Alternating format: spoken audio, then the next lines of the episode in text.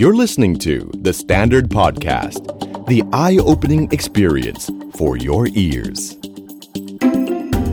The Money Case by The Money Coach. Brought to you by SCB. Real money, real people, real problems.สวัสดีครับสวัสดีคุณผู้ฟังทุกท่านนะครับขอต้อนรับเข้าสู่ The Money Case by The Money Coach นะครับก็สำหรับตอนนี้นะครับจะเป็นตอนสุดท้ายนะครับ ตอนสุดท้ายของซีซั่นที่1นะครับ ต้องบอกว่านะครับเรียกว่าทำมา36ตอนนะครับอันนี้ก็จะเป็นตอนสุดท้ายของซีซั่นแรกนะครับซึ่งหลังจากจบพอดแคสต์ในวันนี้แล้วเนี่ยนะครับทางผมเองก็จะพักนานถึงกี่สัปดาห์นะ2สัปดาห์นะครับแล้วเราจะพักทำไมวะนะครับเดี๋ยวผมขอคุยโปรดิวเซอร์ผมนิดนึงนะคือก็จะมีเป็นช่วงเบรกสั้นๆนะครับซึ่งเราก็จะเตรียมเนื้อหาในต้องบอกว่าซีซั่นใหม่นะครับซีซั่นใหม่ก็จะได้พูดคุยกับเรียกว่าจะมีเกสมีพูดคุยเรื่องการเงินของแขกรับเชิญของเรานะครับแล้วก็มีแง่มุมต่างๆที่จะทำให้เราเรียกว่าได้เรียนรู้เรื่องการเงินเนาะจากทั้งของ Money Coach เองแล้วก็ประสบการณ์จากคนอื่นๆประกอบกันไปด้วยนะครับสำหรับในตอนนี้เนี่ยนะครับผมเองก็ทำงานเป็น Money Coach มานานเนี่ยนะครับก็จะมีคำถามที่ค้างเยอะมากคนก็จะถามเข้ามาบ่อยๆถามเข้ามาเป็นประจำนะครับถึงคำถามเกี่ยวกับเรื่องการเงินบางครั้งเนี่ยมันก็เลยไปถึงเรื่องของชีวิตแล้วก็เรื่องของแง่มุมอื่นๆที่เกี่ยวข้องกับเรื่องเงินตามไปด้วยนะครับเพราะฉะนั้นวันนี้เราก็จะมาชดใช้หนี้นะครับของ Money Coach ที่จะไล่ตอบคำถามนะครับซึ่งผมเองก็รวบรวมไว้ประมาณนึงว่าเป็นคำถามที่มักจะได้ยินคนถามกันมาบ่อยๆแล้วผมก็จะมาตอบนะครับในเอพิโซดสุดท้ายของซีซั่นนี้นะครับเอามาที่คำถามแรกเลยนะครับเป็นคำถามที่ติดอันดับท็อปฮิตเลยก็คือเรื่องของการเริ่มต้นทางการเงินนะครับหลายๆคนเวลามาติดตามเนี่ย The Money Coach นะครับก็จะมาพูดกันว่าเนี่ยถ้ารู้จักโค้ชก่อนหน้านี้ก็น่าจะดีนะครับมารู้จักช้าเกินไปทันไหมอะไรอย่างเงี้ยนะครับต้องบอกเลยนะครับว่าเรื่องของการเงินเนี่ยนะครับก็เรียกว่ารู้เมื่อไหร่เราก็เริ่มได้เมื่อนั้นนั่นแหละนะครับเพียงแต่ว่าถ้าอยากจะเริ่มต้นจริงๆเนี่ยก็ต้องเริ่มต้นให้ถูกหลักแล้วก็ถูกต้องเวลามีคนถามว่าถ้าอยากจะประสบความสำเร็จทางด้านการเงินจะต้องเริ่มต้นจากอะไรโอ้โหคำถามนี้จริงๆก็ตอบยากนะแต่ถ้าจะให้ตอบกันเนี่ยผมอยากจะบอกว่าถ้าเอาแบบที่เป็นรูปธรรมจับต้องได้เนี่ยผมว่าไม่ว่าจะอยู่ในช่วงใดของชีวิตคนเราจะต้องบริหารเงินให้เหลือผมว่าเนี่ยคือหัวใจสำคัญของการที่เราจะต่อยอดนะครับแล้วก็สร้างความมั่งคั่งหรือประสบความสำเร็จทางด้านการเงินได้อันดับแรกเลยก็คือไม่ว่าจะอยู่ในช่วงจังหวะเวลาใดของชีวิตนะครับไม่ว่าจะต้องเรียนอยู่ได้เป็นเงินค่าขนมมาก็ควรจะบริหารให้เหลือนะเริ่มต้นทำงานก็ต้องรู้จักเก็บออมนะครับมีครอบครัวก็ต้องบริหารเงินทำให้มีเงินเหลือสะสมเพื่อวันข้างหน้าหรือเพื่อเป้าหมายทางการเงินของแต่ละคนใกล้จะเกษียณก็ต้องเป็นไงฮะเร่งสะสมเงินให้เพียงพอดูแลตัวเองเกษียณแล้วถูกไหมฮะก็ต้องกินอยู่บริหารเงินถูกไหมฮะให้ประหยัดแล้วก็อยู่รอดได้เพราะฉะนั้นถ้าเอาตัวแนวคิดหรือวิธีการที่เป็นรูปธรรมที่สุดเนี่ยผมว่าเงินออมหรือเงินเหลือเนี่ยคือจุดตั้งต้นของการที่เราจะประสบความสำเร็จทางด้านการเงินได้จากนั้นเนี่ยเมื่อเรามีเงินเหลือเนี่ยนะครับสมองเราก็จะทำงานอีกแบบนึงเลยคนที่ไม่มีเงินเหลือเนี่ยเวลาไปชวนเขาทำอะไรเขาไม่อยากทำหรอกครับนะชวนเขาไปเรียนรู้เรื่องการลงทุนเขาก็จะบอกว่าให้เขามีเงินก่อนแล้วเขาค่อยคิดว่าจะเอาเงินไปลงทุนอะไรชวนเขาทำกิจการงานใดเขาก็ไม่อยากทำหรอกครับเพราะว่าเขาก็ไม่มีเงินนะครับทั้งจริงๆแล้วมันไม่ถูกนะก็คือเราสามารถคิดหรือมองเรื่องโอกาสในการสร้างธุรกิจหรือการลงทุนได้ก่อนถ้าเกิดเรามองเห็นช่องทางเห็นโอกาสปุ๊บเดี๋ยวสมองเราจะทำงานใหม่เลยแต่ก็อย่างที่ว่าแหละถ้ามันมีเงินก็จะเป็นจุดเริ่มต้นที่ดีนะครับและเมื่อมีเงินแล้วที่เหลือสิ่งสำคัญที่เป็นอันดับที่2ก็คือถ้าจะบริหารจัดการเงินนั้นให้รอดนะครับไม่ว่าจะเอาเงินนั้นไปลงทุนเอาเงินนั้นไปสร้างธุรกิจเอาเงินนั้นไปจัดการความเสี่ยงให้ตัวเองซื้อประกันซื้ออะไรต่างๆนะครับหรือสะสมเป็นเงินสำรองสิ่งที่สำคัญตามมาก็คือเรื่องของความรู้นะครับความรู้คนแต่ละคนเนี่ยเข้ามาสนใจเรื่องเงินไม่ตรงกันหรอกครับคนบางคนเป็นหนี้อย่างผมเองเนี่ยมาจากการเป็นหนี้เพราะฉะนั้นช่องทางของการเข้ามาศึกษาเรื่องเงินของผมก็คือมาจากการเป็นหนี้แล้วก็หาทางว่าจะแก้หนี้ยังไงเริ่มจากตรงนี้แล้วก็ไปต่อคนบางคนทำงานไม่มีเงินเหลือเก็บเลยแม้จะไม่เป็นหนี้อะไรแต่ไม่มีเงินสะสมเลยก็มาเริ่มศึกษาเรื่องของการออมคนบางคนทำงานได้เงินเดือนเยอะ โดนเรียกเก็บภาษีแพงคนกลุ่มนี้ก็เข้ามาศึกษาเรื่องการเงินด้วยเหตุเพราะภาษีคนบางคนทำงานไปสักระยะเริ่มตระหนักได้ว่าเฮ้ยเราเนี่ยน่าจะต้องเตรียมการไว้สำหรับบั้นปลายบ้างก็เริ่มเข้ามาศึกษาเรื่องของการเงินจากการวางแผนเกษียณจุดเริ่มต้นของแต่ละคนก็คงไม่เหมือนกันนะครับเพราะฉะนั้นเวลาเราจะศึกษาหาความรู้ทางด้านการเงินเนี่ยเราสามารถเริ่มต้นได้จากการที่เราสนใจเรื่องอะไรแล้วก็เริ่มจากเรื่องนั้นแล้วเดี๋ยวทุกๆเรื่องครับประตูทางเข้าอาจจะต่างกันแต่เดี๋ยวทุกอย่างมันจะเชื่อมโยงกันเองเพราะเราจะเห็นเลยว่าต่อให้เราแก้หนี้เราก็ต้องคิดว่าเราจะเก็บออมยังไงเราจะลงทุนยังไงขนานกันไปด้วยเก็บเงินเกษียณถูกไหมฮะห่วงวันข้างหน้าก็ต้องดูแลปัจจุบันให้ดีด้วยเพราะฉะนั้นมันจะเป็นประตูที่มันเชื่อมไปหากันเองก็สำหรับน้องๆที่จะเริ่มต้นเก็บเงินหรือใครก็ตามที่จะเริ่มต้นสร้างฐานะทางด้านการเงินนะครับเป้าหมายแรกก็คือบริหารเงินตัวเองให้มีเงินเหลือแล้วก็ศึกษาหาความรู้เพื่อบริหารเงินต่อให้ครบทุกมิตินะครับอีกคำถามนึงเจอเยอะมากก็คือคำถามที่ว่าเราเป็นคนที่สนใจเรื่องเงินทองแล้วก็อยากให้คนที่อยู่ข้างๆนะครับหรือแฟนเราสนใจเรื่องเงินทองด้วยแต่โค้ชครับขึ้นว่าโค้ชครับนี่แสดงว่าไอ้คนพูด คนพูดมันต้องเป็นผู้ชายแน่ๆเลยนะครับแต่โค้ชครับคือแฟนผมเขาไม่ค่อยคิดแบบนั้นอะไรอย่างเงี้ยนะครับจริงๆต้องบอกอย่างนี้นะมันก็ไม่เสมอไปนะว่าคนที่สนใจเรื่องเงินส่วนใหญ่จะเป็นน้องๆผู้ชายนะครับจริงๆบางทีผมก็เจอบางคู่เหมือนกันนะที่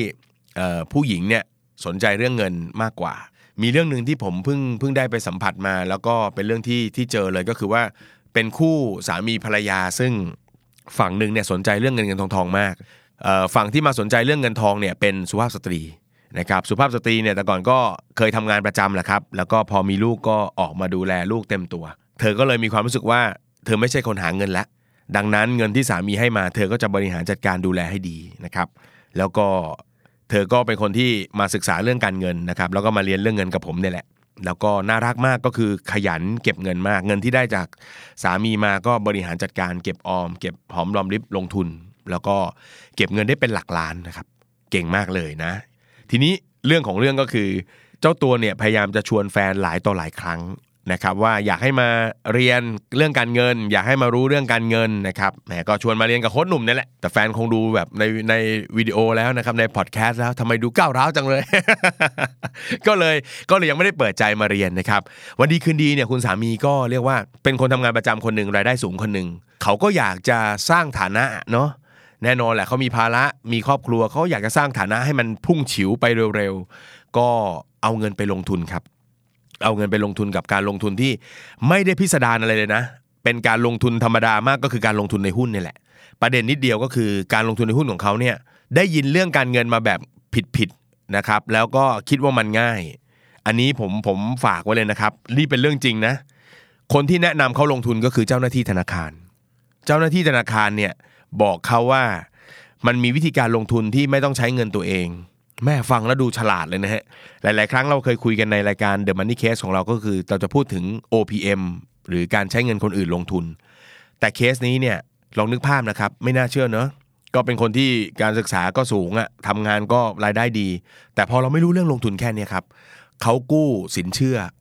ที่อัตราดอกเบี้ยประมาณ 24-28 แล้วก็เอาไปลงทุนไม่ได้พิสดารอะไรเลยครับคือไปลงทุนที่ในหุ้นคือถ้าผมเชื่อว่าถ้าใครที่ศึกษาเรื่องการเงินสักนิดก็จะรู้สึกว่าไอ้วิธีคิดนี่มันไม่ถูกถูกไหมฮะเพราะเงินที่เอาไปลงทุนในหุ้นเนี่ยควรจะเป็นเงินที่มันเป็นเงินเย็นถูกไหมเป็นเงินเก็บเป็นเงินสะสมแล้วก็ไม่มีภาระอะไรที่จะต้องใช้เงินก้อนนั้นในระยะเวลาอันสั้นนะครับเขาก็เอาเงินกู้ไปลงทุนทีนี้มันสองเด้งเลยคือลงทุนแล้วก็ขาดทุนไอ้เงินลงทุนก็มีดอกเบี้ยที่ต้องส่งเห็นไหมฮะคือถ้าทำได้ครับผมไม่แน่ใจอะถ้าคิดในใจว่าทำได้ก็คงจะเป็นซูเปอร์แมนอยู่นะครับแล้วพอพลาดปุ๊บก็มีการกู้รอบที่2รอบที่3เรื่องแบบนี้ไม่น่าเชื่อเนาะหลายๆคนก็คิดว่าเราเนี่ย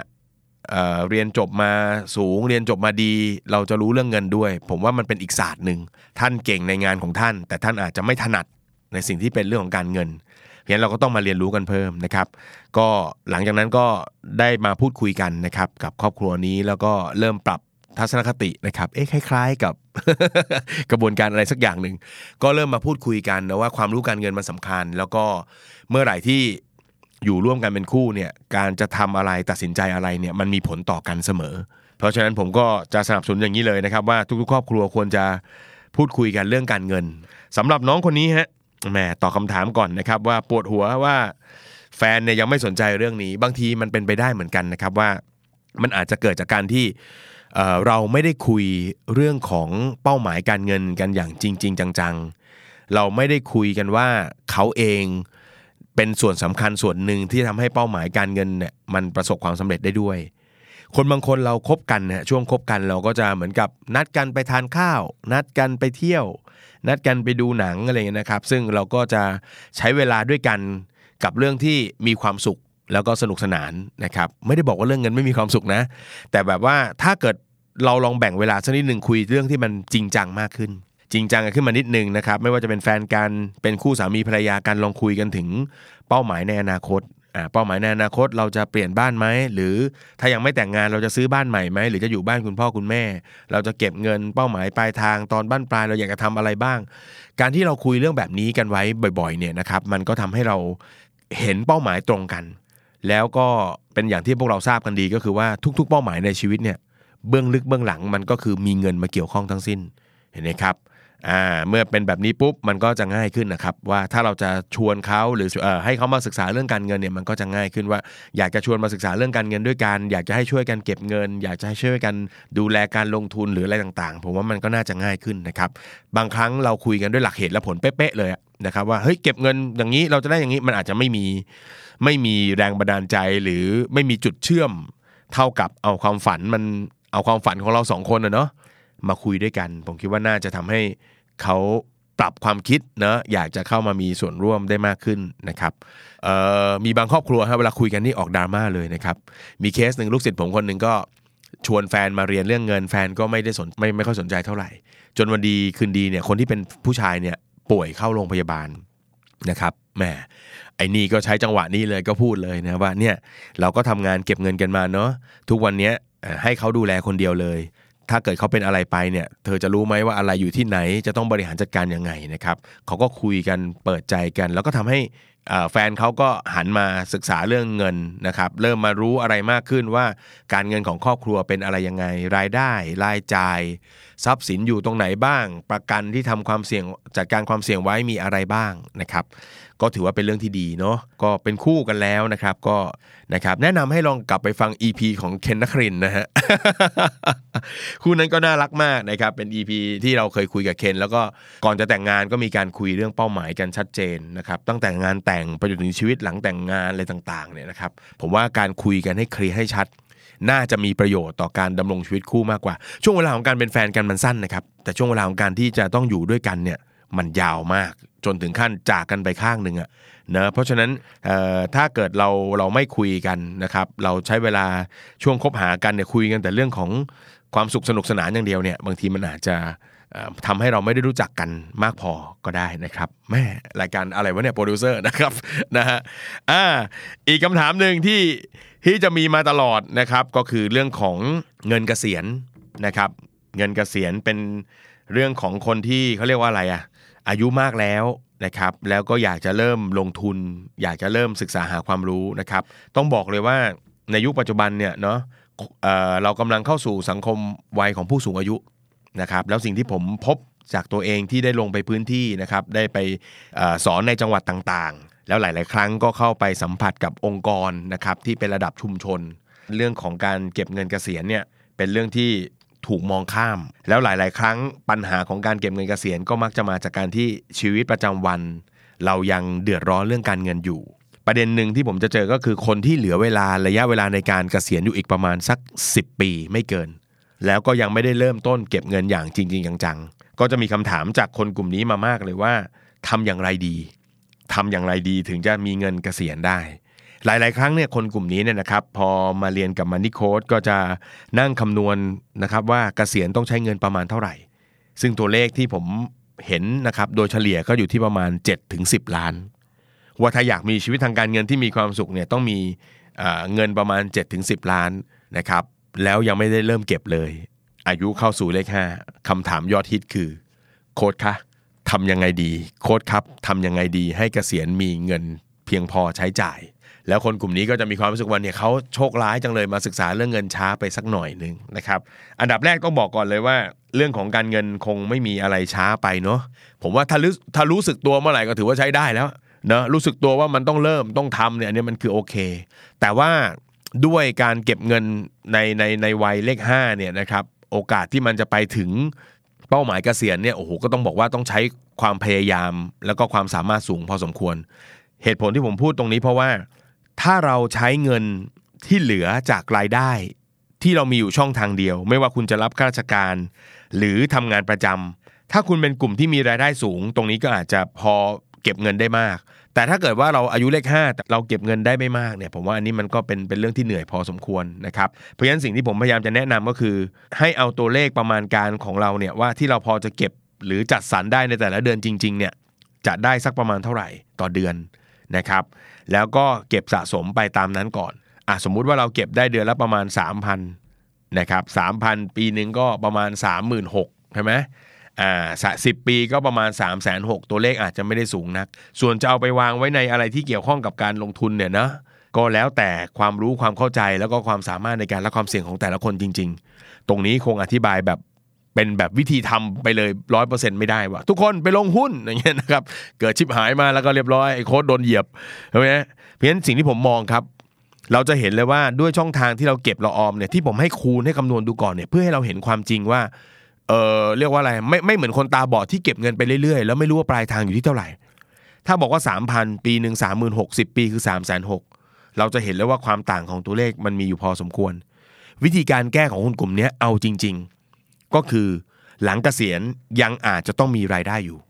10ปีตรงนี้ด้วยการเก็บเงินแล้วใช้เครื่องมือทางการเงินอาจจะไม่พอแต่ถ้าเกิดบอกว่า10ปีนี้เราจะเริ่มสร้างอาชีพสร้างธุรกิจอะไรสักอย่างขึ้นมาคือต้องบอกเนี่ยถ้าเกิดไปดูตำราทางการเงินก็จะพูดเนี่ยอายุมากไม่ควรทำอะไรที่มันเสี่ยงคือเสี่ยงมันคือการทำในสิ่งที่เราไม่รู้ถ้าเรารู้ผมว่ามันก็ไม่เสี่ยงอย่างเช่น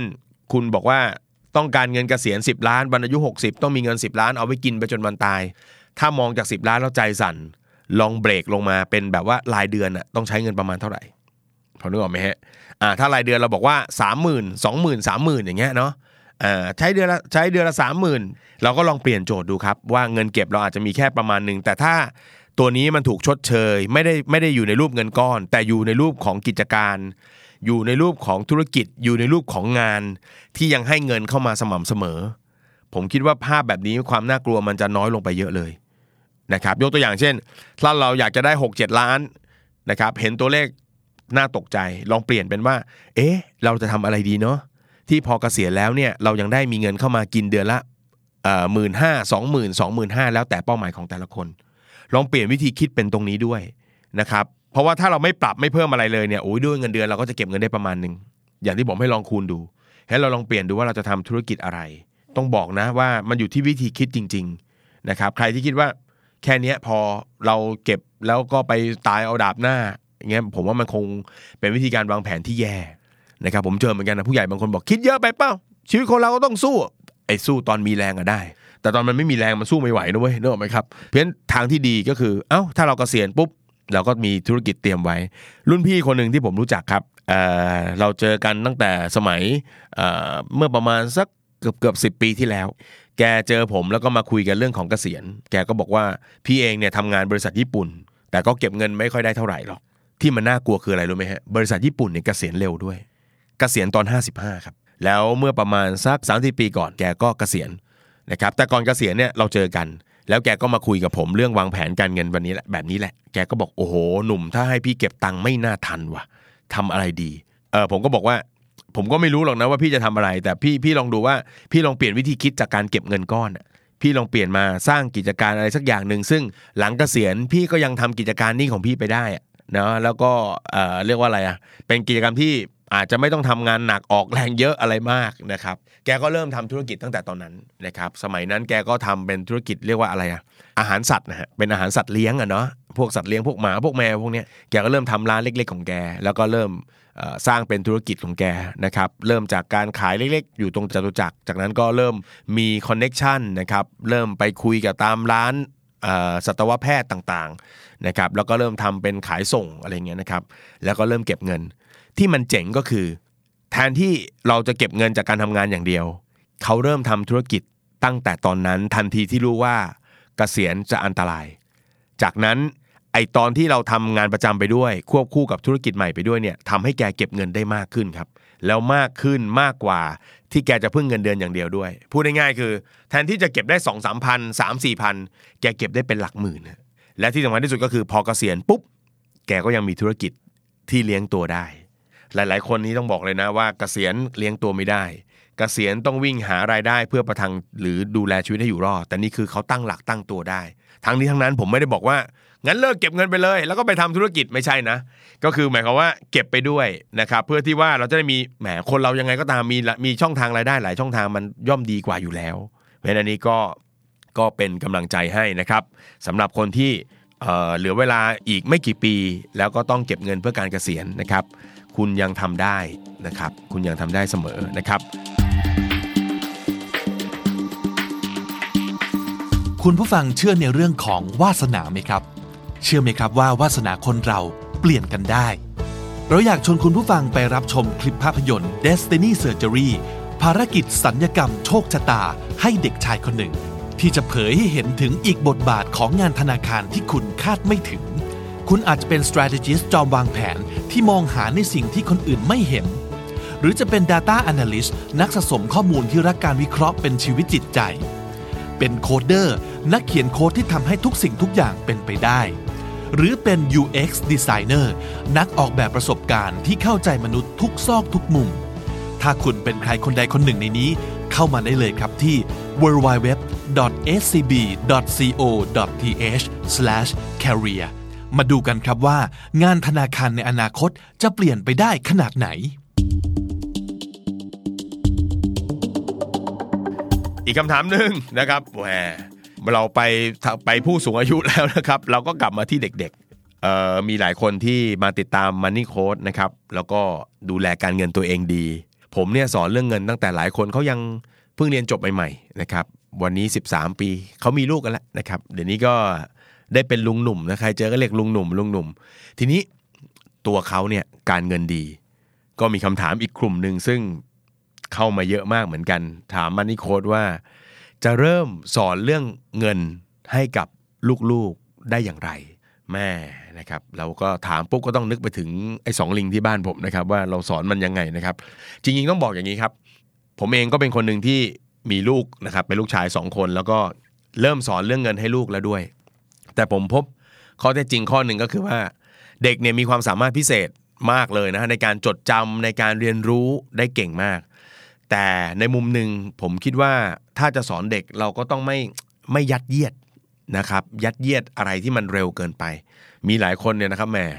พอดีบางครั้งเนี่ยในบางทีอย่างในทอล์คโชว์เนี่ยผมก็เล่าเรื่องลูกชายคนโตว่าเขาลงทุนในหุ้นอะไรเงี้ยนะก็เริ่มมีคนบอกโค้ชสอนลูกลงทุนในหุ้นยังไงทำให้ลูกลงทุนเป็นอะไรเงี้ยนะครับต้องบอกว่ามันเป็นความเขาเรียกอะไรความสนใจเฉพาะตัวของเด็กนะอย่างลูกชายคนโตเขาจะสนใจเรื่องนี้แต่ลูกชายคนเล็กเขาก็เฉยๆฮะเขาก็ไม่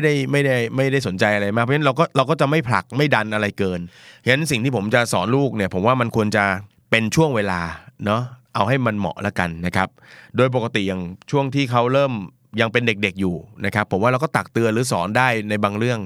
คีย์สำคัญก็คือเรื่องของการใช้จ่ายกับการเก็บออมผมว่าเริ่มจากตรงนี้เอาง่ายๆนะครับไม่ต้องให้ลูกเราเป็นแบบซูเปอร์เทรดเดอร์อะไรขนาดนั้นหรอกนะครับมันเกินไปเริ่มจากการใช้จ่ายแล้วก็การเก็บออมขยายความการใช้จ่ายเนี่ยนะครับบางครั้งเขาอาจจะยังไม่ต้องจับเงินอะไรมากมายเขาอาจจะยังไม่รู้ว่าเงินจะซื้ออะไรได้บ้างคำว่าการใช้จ่ายตรงนี้เนี่ยผมก็ตีความถึงการใช้ของให้คุ้มค่าอย่างเช่นเรื่องของการดูแลของเล่นตัวเองนะครับเรื่องของการซื้อของนะครับซึ่งตรงนี้พ่อแม่ก็อาจจะต้องอธิบายเวลาเขาอยากได้อะไรเรายังเป็นคนจ่ายเงินอยู่แต่เราก็ขยันอธิบายหน่อยนะครับว่าซื้ออันนี้น่าจะดีกว่าไหมลูกเราก็ไกด์เขาอะนะไกด์เขาสุดท้ายผมก็จะให้เขาเลือกเขาตัดสินใจเองพอเขาเริ่มบริหารเงินเองเริ่มได้เงินค่าขนมเนี่ยนะครับก็ชวนเขาหรือสอนเขาให้เขาเก็บตังค์ก็เริ่มซื้อกระปุกอะไรให้เขานะครับแล้วก็สอนถึงเหตุผลบอกเขานะครับว่าทำไมคนเราต้องเก็บตังค์นะครับแล้วพ่อเก็บตังค์ไหมแม่เก็บตังค์ไหมนะครับบางทีเราสามารถสอนเขาได้ด้วยเรื่องราวของพวกเราอย่างพวกผมเองก็ที่บ้านก็จะสอนนะเพราะสมัยเด็กๆก็ที่บ้านก็ไม่ได้เป็นคนมีฐานะมีสตางค์อะไรมากมายเราก็ เล่าให้เขาฟังว่าปู่สอนเรายังไงเราเก็บเงินยังไงเราเก็บเงินได้เราเอาไปทำอะไรอะไรเงี้ยนะครับเพราะเด็กๆก็เรียนจากเรื่องราวที่เป็นสตอรี่ของคนในครอบครัวเนี่ยแหละเพราะฉะนั้นเรื่องการใช้จ่ายเป็นเรื่องสำคัญเขาใช้ของอะไรทิ้งๆคว่างๆอันนี้ก็ต้องมีดุมีทำโทษกันนะครับว่าถ้าทำพังก็ใช้อันนี้ไปแหละใช้ที่อันพังๆเนี่ยให้เขาได้เรียนรู้นะครับแล้วก็อาจจะเริ่มสอนเขาจากเรื่องของการไปทานข้าวนอกบ้านให้เขาเห็นแบบบ้านผมก็จะทำตั้งแต่เด็กๆให้เขาเห็นบินว่าเรากินมื้อเนี้ย 8-900 อย่างเงี้ยถ้าวันนี้เราทำเองอยู่ที่บ้านก็ประมาณ200อย่างเงี้ยถ้ากินอยู่ที่บ้าน4มื้อใช่มั้ยฮะเท่ากับที่เนี่ยจ่ายได้แค่มื้อเดียวนะครับเพราะฉะนั้นเราก็จะบอกเขาว่ากินนอกบ้านน่ะได้แต่มันก็ไม่ควรจะต้องเป็นประจำควบคู่ไปกับการออมครับส่วนลูกเราจะสนใจหรืออยากรู้อะไรมากกว่านี้เราก็ค่อยว่ากันนะครับอย่างไอ้คนโตตอนนี้ก็จะมีหน้าที่ครับลูกชายคนโตผมที่บ้านมันก็จะมีหน้าที่คอยจดค่าน้ำค่าไฟจดแล้วผมก็จะนั่งคุยกันแบบเนี้ยเห็นไหมทำไมเดือนนี้ไฟเยอะใช้ไฟเยอะร้อนพ่อลงใส่ต้องเปิดแอร์อะไรเงี้ยใช่ใช่ใช่นะเพราะฉะนั้นเดือนไหนใช้มากไปเราก็จะคุยกันเพราะฉะนั้นแต่ว่าที่ผมเห็นสิ่งที่เกิดขึ้นคือเขาจะเดินไปปิดไฟเขาจะเดินไปอะไรที่มันสิ้นเปลืองอ่ะเขาจะเริ่มรู้จักตรงนี้มากขึ้นนะครับเพราะเราบอกว่าเนี่ยคือเงินนะหามาก็ต้องมาใช้แบบนี้นะครับหรือบางทีลองพาเขาไปดูคุณพ่อคุณแม่ทำงานบ้างก็ได้ครับนะครับเด็กก็จะเริ่มเห็นคุณค่าเห็นความสำคัญของเงินงั้นผมว่าเนี่ยคือจุดเริ่มต้นอย่าเพิ่งไปสอนเขาโอ้โหรุนแรงมากเลยฮะนะครับส่วนเรื่องการลงทุนนี่แล้วแต่นะครับอย่างตอนเขาโตปุ๊บเนี่ย7ขวบผมก็จะพาเขาไปเปิดบัญชีธนาคารให้เขาเซ็นเองด้วยนะเซ็นเป็นเปิดบัญชีของเขาเองให้เขาเซ็นนะครับซึ่ง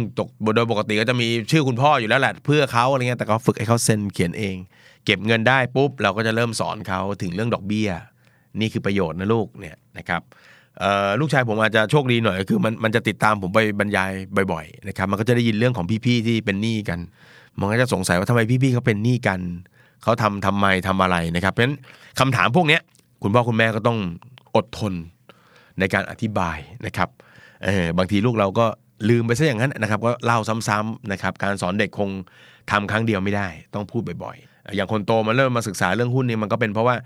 ผมพูดถึงเรื่องดอกเบี้ยบ่อยๆเราก็จะเล่าเรื่องดอกเบี้ยเงินกู้ดอกเบี้ยเงินฝากธนาคารทำงานยังไงอย่างเงี้ยเนาะแล้วเขาเห็นดอกเบี้ยแล้วก็เราก็คำนวณให้เขาดูอะครับเขาคำนวณเปอร์เซ็นต์ไม่ได้หรอก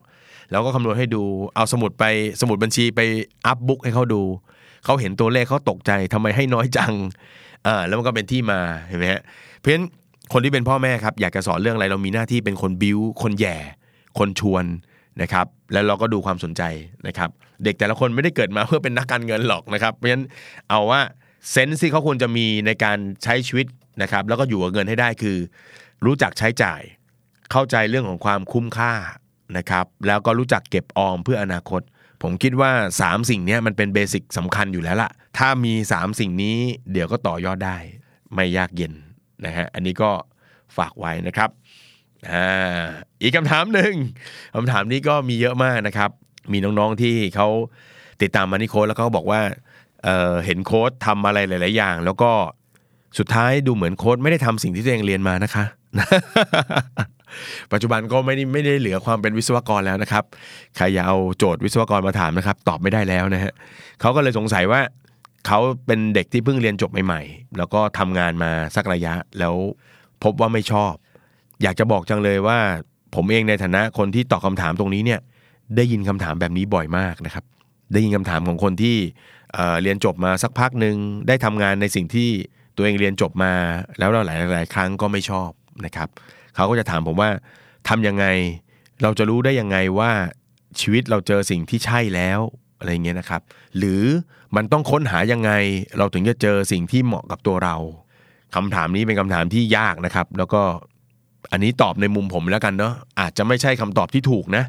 น้องๆก็เอาคำถามนี้ไปถามผู้ใหญ่หลายๆคนแล้วกันเนาะแล้วก็ลองเอามาประยุกต์กับตัวเองแล้วกัน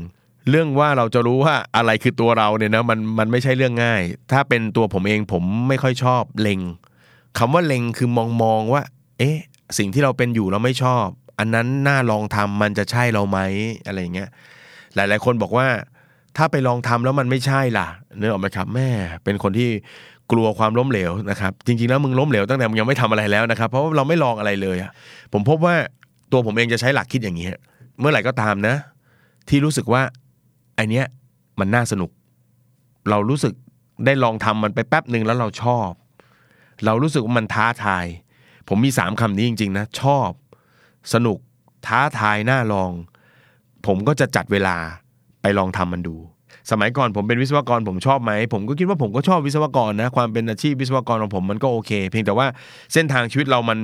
ไม่ได้ทำให้เราต้องเป็นวิศวกรไปตลอดเพราะว่าด้วยการทำงานประจำตรงนั้นมันไม่ได้แก้ปัญหานี้ให้ผมก็เลยเปิดให้ตัวเองได้ลองทำหลายๆทางตอนนั้นอยากจะแปลหนังสือกับ C1 เราก็ส่งจดหมายไปเลยส่งอีเมลไปเลยว่าเราอยากแปลทั้งที่ความรู้ภาษาอังกฤษนี่เข้าข่ายเฮงซวยเลยนะฮะแต่รู้สึกว่าเอ้ยเราอยากจะลองอะเนอะถ้าเราอ่านเข้าใจเนี่ยเราเชื่อมั่นว่าเราเป็นคนมีความสามารถที่จะสื่อสารให้คนเข้าใจได้ผมก็ลองเลยคนอื่นเขาใช้เวลาแปลกันสั้นๆแป๊บเดียวของเราก็นานหน่อยแต่มันก็ไม่ใช่ปัญหาผมใช้คำนี้ฮะเมื่อไหร่ที่ผมตั้งใจจะทำอะไรเนี่ยผมจะลงไปทำสัก3 ปี3 ปีนี้ไม่นานนะแต่เราจะรู้เลยว่าอันนี้คือใช่หรือไม่ใช่กระโดดลงไปทำเลยเพราะฉะนั้นช่วงนั้นผมลองทุกอย่างอย่างลงทุนอสังหาริมทรัพย์ที่มันเป็น1ในทรัพย์สินของผมเนี่ยก็เกิดจากการลองนะครับพาตัวเองเข้าไปอยู่ในชุมชนคอมมูนิตี้ของคนที่เขาสนใจเรื่องนี้ไปนั่งฟังเขาพูดไปนั่งฟังเขาบรรยายหาหนังสือมาอ่านอุทิศเวลาจัดสรรเวลาให้กับมันอยากจะเป็นนักแปลก็เริ่มติดต่อ C1 แล้วก็ลองแปลไม่ต้องคิดอะไรมากครับนะถ้าติดต่อเขาแล้วเขาไม่ให้ก็แค่เขาปฏิเสธเต็มที่ก็ปฏิเสธไม่ได้เสียหายอะไรจากนั้นจะทำอะไรกันทุกๆอย่างเนี่ยผมลองหมดที่ปรึกษาโรงงานอุตสาหกรรมนะครับผมก็ลองดูทุกอย่างเราลองหมดเลยเสร็จแล้วเราอยู่กับมันให้นานพอครับระหว่างนั้นน่ะมันคือตัวทดสอบถ้าระหว่างนั้นเราเจอปัญหาเราเจออุปสรรคเราเจอความยากในสิ่งที่เราลองทำแล้วเราไม่รู้สึกอยากจะเลิกเรามีความรู้สึกอยากจะเอาชนะอยากจะก้าวข้ามอยากจะผ่านมันไปให้ได้แล้วเราก็ทำมันจนประสบความสำเร็จในระดับหนึ่งนะครับทุกอันที่ผมทำเนี่ยมันก็ในมุมผมนะผมก็ถือว่าประสบความสำเร็จในระดับหนึ่งอะแปลหนังสือก็ไปถึงแปลพ่อรวยสอนลูกอะใช่ไหมเป็นหนังสือดังเล่มหนึ่งทำที่ปรึกษาโรงงานอุตสาหกรรมผมก็จากการเป็นวิศวกรโรงงานก็เปลี่ยนมาเป็นที่ปรึกษาจนเป็นที่ปรึกษาบริษัทใหญ่พูดชื่อได้ฮะปูนซีเมนต์ไทยปตท.การไฟฟ้าเนี่ยเราไปถึงตรงนั้นอะเห็นไหมฮะเมื่อไปถึงตรงนั้นแล้วเรามีสิทธิ์ที่จะมองตัวเองใหม่ว่ามันใช่ตัวเราหรือไม่ความหมายของผมคือสิ่งที่มนุษย์ทุกคนต้องระวังเวลาลองทำอะไรก็คือถ้าเราลองทำอะไรไปแล้วเนี่ยมันไม่ประสบความสำเร็จดูให้ดีนะฮะว่ามันเป็นเพราะมันไม่ใช่เราหรือว่าเราเหยียบขี้ไก่ไม่ฝ่อกันแน่คือทำอะไรก็ไม่ได้เรื่องสักอย่างไอคนแบบนี้ไม่ว่าจะอะไรก็ไม่ใช่มันทั้งนั้นแหละใช่ไหมแต่คนที่ตัดสินใจได้ว่าอันนี้ใช่หรือไม่ใช่แล้วปรับเปลี่ยนเส้นทางชีวิตได้นั่นคือเขาทำอะไรเขาก็ประสบความสำเร็จในจุดนั้นในระดับหนึ่งมาถึงจุดหนึ่งผมเลิกเป็นที่ปรึกษาโรงงานอุตสาหกรรมก็เหลือทิ้งไว้แต่หุ้นตอนนี้ก็มีหุ้นส่วนแล้วก็ได้เงินปันผลเอาแต่ไม่ได้ลงไปทำงานที่ปรึกษาเองแล้วเพราะว่าถึงจุดหนึ่งเรารู้สึกว่างานการเงินมันสนุกกว่าคือเราไปจนถึงจุดที่มีคนรู้จักเราในฐานะที่ปรึกษาโรงงานแล้วเราก็ถอดตัวเองออกผมว่าอย่างเงี้ยเขาเรียกว่าเจอตัดสินใจได้ว่านี่คือใช่หรือไม่ใช่เพราะฉะนั้นไปลองไปลุยทำให้สำเร็จในระดับหนึ่งแล้วถึงจุดนั้นลองตัดสินใจกับตัวเองทีนึงว่ามันใช่หรือไม่ใช่ตัวเราหัวใจสำคัญก็คือสุดท้ายแล้วนะครับเราก็คงอยากจะมีชีวิตที่มีความสุขกับงานที่เราเลือกงานที่เราชอบนะครับเพราะฉะนั้นก็ค่อยๆลองทำไปเรื่อยๆสิ่งหนึ่งที่มันตลกแล้วก็สนุกมากนะครับในมุมของผมเนี่ยย้อนกลับตัวเองมาถึงตอนนี้เนี่ยนะครับมองย้อนกลับไปตอนสมัยเรียนปี2ผมเคยเป็นบรรณาธิการหนังสือต้องบอกว่าเป็นเหมือนนิตยสารเนาะตอนทำนิตยสารหรือวารสารเล่มนั้นเนี่ยนะครับผมมีความสุขมากกว่าตอนเลคเชอร์ในห้องเรียนอีกผมชอบจังเลยเวลาจัดหน้าอาร์ตเวิร์กจัดอะไรต่างๆอย่างเงี้ยมีความสุขโคตรมีความสุขเลยเสร็จแล้วเราก็ลืมไปว่าไอเนี้ยคือความสุขในสมัยเรียนของเราพอเรากระโดดเข้ามาในชีวิตจริงแล้วก็แบบคลุกลุยจิปาถะสุดท้ายวันนี้ผมก็กลายมาเป็นบก.เป็นเจ้าของสำนักพิมพ์สิ่งที่ผมอยากจะบอกก็คือว่าสุดท้ายแล้วเนี่ยชีวิตเราเนี่ยพอเราได้ลองได้ลุยได้สนุกได้คลุกกับอะไรก็ตามนะครับหลายๆครั้งเราจะไม่ได้แอบสังเกตตัวเองว่าเรามีความสุขอยู่กับสิ่งนั้นนะครับจนในบางครั้งเนี่ยมันอาจจะต้องปล่อยผ่านให้เวลามันเนิ่นนานมาสักหน่อยนึงตกผลึก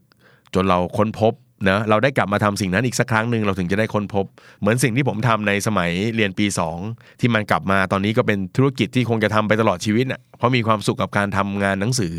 เพราะฉะนั้นพวกเราเองก็เหมือนกันเพราะฉะนั้นผมบอกเลยว่า ใครที่ใช้ชีวิตโดยที่ไม่ค่อยซุกซนสักเท่าไหร่อ่ะสุดท้ายเราก็จะได้เจอหรือได้เห็นโลกในแต่ละมุมแต่ละมิติซึ่งมันสะท้อนหาตัวเราซึ่งมันอาจจะเป็นมิติที่ถูกต้องหรือเปล่าตรงกับใจเราหรือเปล่าเราไม่รู้แต่ถ้าเราเป็นคนที่ซนสักนิดนึงทำงานประจำอยู่ก็อยากจะเอาเวลาไปศึกษาอะไรเป็นงานอดิเรกผมคิดว่าตรงนี้มันทำให้เราจะมีโอกาสที่จะได้ค้นพบหรือเจอสิ่งที่มันเป็นตัวเองมากที่สุดนะครับสุดท้ายมีคนกลุ่มหนึ่งครับบอกผมว่าเขาตัดสินใจไม่ได้เขาเจอแล้วมีบางคนเจอแล้วแต่ตัดสินใจไม่ได้ผมก็ถามว่าทำไมตัดสินใจไม่ได้เขาบอกว่าเขาเสียดายสิ่งที่เรียนมา4ปีในมหาวิทยาลัยถ้าจะต้องเลิกทำมันนะครับจริงๆผมก็ไม่รู้หรอกนะว่าเรื่องบางเรื่องเราต้องทิ้งอย่างหนึ่งเพื่อเอาอย่างหนึ่งหรือเปล่าถ้ามันดีทั้งคู่นะครับลองเปลี่ยนวิธีตอบเนาะเราอาจจะติดข้อสอบปรนัยไปหน่อยก็ได้นะว่ามันต้องเลือกช้อยเดียวถ้ามันดีทั้งคู่เราอาจจะเลือกทั้งคู่ก็ได้แต่ถ้า2สิ่งนั้นมันไปด้วยกันไม่ได้ผมคิดว่าเราอาจจะต้องคิดใหม่เนาะว่าถ้าเราเสียดาย4ปีในมหาวิทยาลัยแล้วทำไมเราไม่เสียดายอีก10 20 30ปีที่อาจจะต้องอยู่กับสิ่งที่เราไม่รักไม่ชอบแล้วก็ไม่มีความสุขนะครับและนี่คือ The Money Case by The Money Coach นะครับแหม EP นี้นะครับเป็นนะครับกูรูชีวิต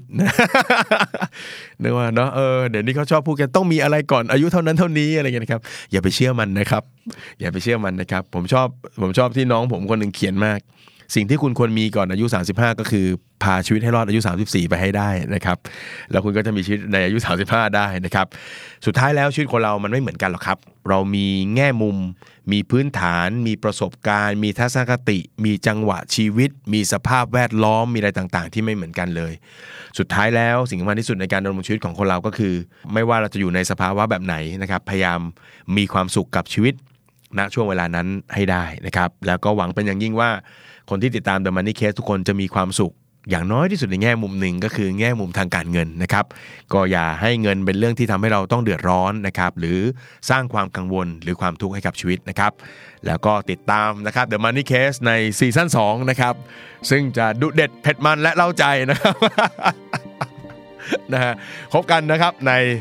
อีก2 สัปดาห์ข้างหน้านะครับสำหรับวันนี้ขอบคุณสำหรับการติดตามครับสวัสดีครับ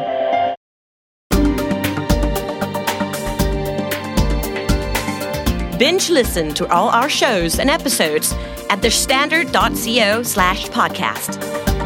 The Standard Podcast. Eye-opening for your ears.